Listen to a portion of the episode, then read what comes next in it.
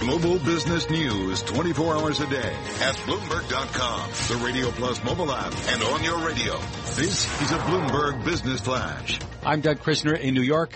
Let's get you caught up on market action here on uh, Bloomberg Radio. We're seeing a recovery for the equity market today. Financials out in front. Uh, the S&P 500 index is being led higher by the financials group. The S&P financials better by one and a half percent and uh, the S&P better by 1% right now. After the bell today, the Fed is set to announce the results of the uh, second part of its annual stress test. This is going to pave the way potentially for banks to begin increasing dividends and buying back stock. Also seeing a recovery in uh, the computer-related stock group. You'll recall yesterday when a number of uh, Fed officials questioned valuations in equities. Well, the Nasdaq Composite yesterday broke below its 50-day moving average. Uh, we are back above that level right now. The Nasdaq Composite higher by nearly 1.3%. Crude oil uh, moving up a bit. We had a significant drop in gasoline stockpiles reported in the last uh, data dump from the U.S. government. WTI right now at 44.76. Long-term interest rates backing up a bit today. Earlier, Bank of England uh, chief Mark Carney saying, "Hey, the BOE may need to begin uh, raising interest rates soon." Uh, 10-year Treasury right now at a yield of 2.22%. And Disney shares higher by about 2%. Disney owns ABC News and ABC has reached a settlement with a beef producer in South Dakota. That producer, Beef Products Inc., had sought 1.9 billion in damages after a news report uh, featured critics dubbing uh, the company's product pink slime. So sigh of relief, I guess, if you're long shares of Disney there. Let's get back to uh, Bloomberg Markets. More Carol and Oliver. Like my meat, medium rare. Just going to say that. All right, Doug Krizner, thank you so much. You are listening to Bloomberg Radio. To dream the impossible dream. To fight the unbeatable I think we could describe the Fed as a lot of things and a lot of different paths. Our next guest has described the Fed's process as a quixotic journey. That's Tad Rivelle, he's the Chief Investment Officer at TCW. Tad, uh, glad to have you here today. Thanks for joining uh, Carol and myself. Now, when we think about the Fed, what is, is it? Is it Don Quixote or Sancho Panza? That's a, all I want to know. Oh, that's true. Who is No. who here? Go ahead, Oliver. so we're chasing windmills. Uh, what are the windmills? Inflation? What's going on? Tell us what, what you make of this. Well, the, the long journey that the Fed has put us on began eight or nine years ago at the end of the last cycle. And uh, we might recall that um, they took their extraordinary steps of going to zero rates, buying trillions of dollars worth of securities, and there was all along the lines uh, talk about how it was going to energize the economy, and once it had uh, sufficiently energized it, we were going to be looking to the exit strategy. We were supposed to leave these extraordinary measures. So here we are, eight or nine years later, and the Fed's having a real tough time raising rates. Um, the smartest guy in the room, uh, it is said, is often the yield curve, the Treasury yield curve. The Treasury yield curve doesn't believe that the Fed has the uh, capacity uh, so late in the cycle to to raise rates, and you're seeing that expressed through flattening um, the uh, narrowing of the uh, spread level between uh, short rates and uh, and longer term Treasuries. So uh, Janet Yellen's term ends in seven or eight months, and the journey I think has been quixotic in the sense that never got it's it's the uh, unreachable star.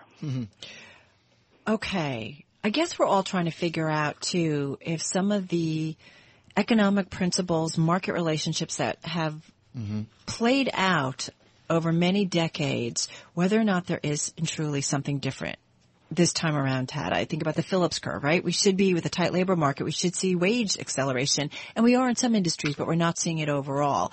So is it time for the Fed to kind of move beyond that and ignore that those old metrics, historic metrics that have uh, been right in the past or should they stay, you know, abiding by them, if you will? Yeah, so I think what you're referring to is uh, yet another version, uh, another form of conundrum, right? Greenspan had his um, 10, 12 years ago when he wanted to raise rates. The, the, uh, at the short end, the longer ones came down.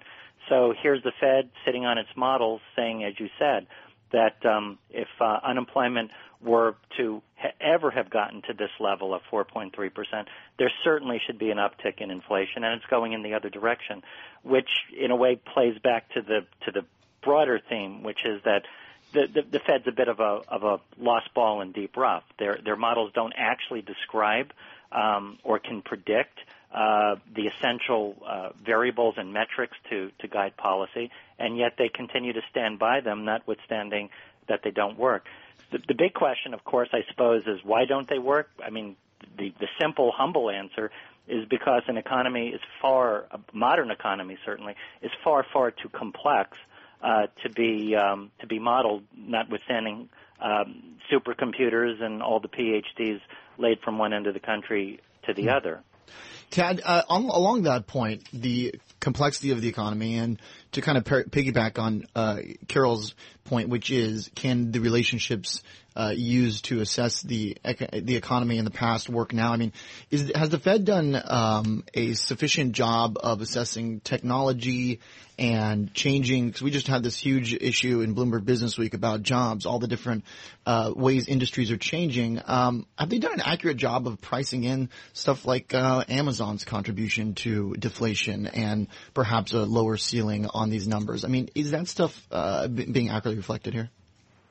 Um, I, I think the short answer is is, is no, but I, I think that uh, it, it's even a bit of a misdirection to be looking at places like Amazon. Those are important places, but just consider the, the, the following juxtaposition: about a quarter, 25% plus or minus, of the consumer price index relates to this academic construct, owner's equivalent rent. Mm-hmm. Um, and so a big part of the CPI has been benign, um, according to those that put it together, because the carry cost, which is what owner's equivalent rent, I think, more or less proxies, the carry cost of housing has been has been tame because of lower lower rates.